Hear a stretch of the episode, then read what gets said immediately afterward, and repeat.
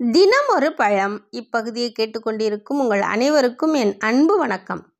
பழங்கள் அதிகம் சாப்பிடும் பழக்கத்தை கொண்ட மக்கள் நோய்களால் பாதிக்கப்படுவதில்லை. நாம் உண்பதற்கு உகந்த பழங்கள் எல்லாமே உடலுக்கு நன்மை தரக்கூடியதுதான். ஏழைகளின் ஆப்பிள் என்ற சிறப்பு பேரும் வெளித்தோற்றத்திற்கு பச்சை காய் போல் தோற்றமும் கொண்டது. ஆனால் அது காயல்ல பழம்தான். இன்று பேரிக்காய் என்ற பேரிக்கனியை சாப்பிடுவதால் ஏற்படும் நன்மைகளைத்தான் பார்க்கப் போகிறோம்.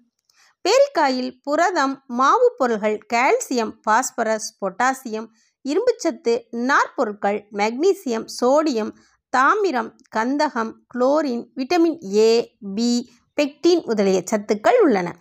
அது மட்டுமின்றி இங்கிலாந்து மக்கள் பேரிக்காயில் நீர்ச்சத்து அதிகம் உள்ளதால் கோடைகால தண்ணீர் குடம் என்று கூறுகிறார்கள். பேரிக்காயின் தோலின் துவர்ப்புத்தன்மைதான் இதன் பலமே. பேரிக்காயை தோலுடன் சாப்பிடும்போது அது இதய நோயை கட்டுப்படுத்துகிறது. பேரிக்காயில் நுண்ணூட்டச் சத்துக்களும் விட்டமின்களும் தாராளமாக இருப்பதால் உடலில் நோய் எதிர்ப்பு சக்தியை அதிகரிக்கும். கோடை காலத்தில் உடல் வெப்பத்தை குறைத்து குளிர்ச்சியை ஏற்படுத்தும். எலும்புகள் பற்கள் பலப்படும். இதயம் வலுவாகும். இறப்பை குடல் பிற ஜீரண உறுப்புகளை பலமாக்கும் ஆற்றல் இதற்கு உண்டு. நல்ல பசியை தூண்டும். தேவையற்ற கொழுப்பை கரைத்து இரத்த ஓட்டத்தை சீராக்கும்.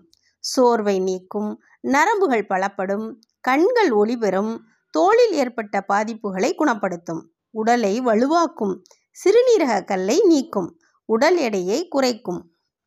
மேலும் பேரிக்காயில் இனிப்புச் சுவை குறைவாக இருப்பதால் இரத்தத்தில் சர்க்கரை அளவை அதிகரிக்காமல் பார்த்துக்கொள்கிறது. இவ்வளவு நன்மை செய்கின்ற பேரிக்காய் என்ற பேரிக்கனியை உண்போம். பேரின்பமாக வாழ்வோம். மீண்டும் நாளை சந்திப்போம். நன்றி வணக்கம்.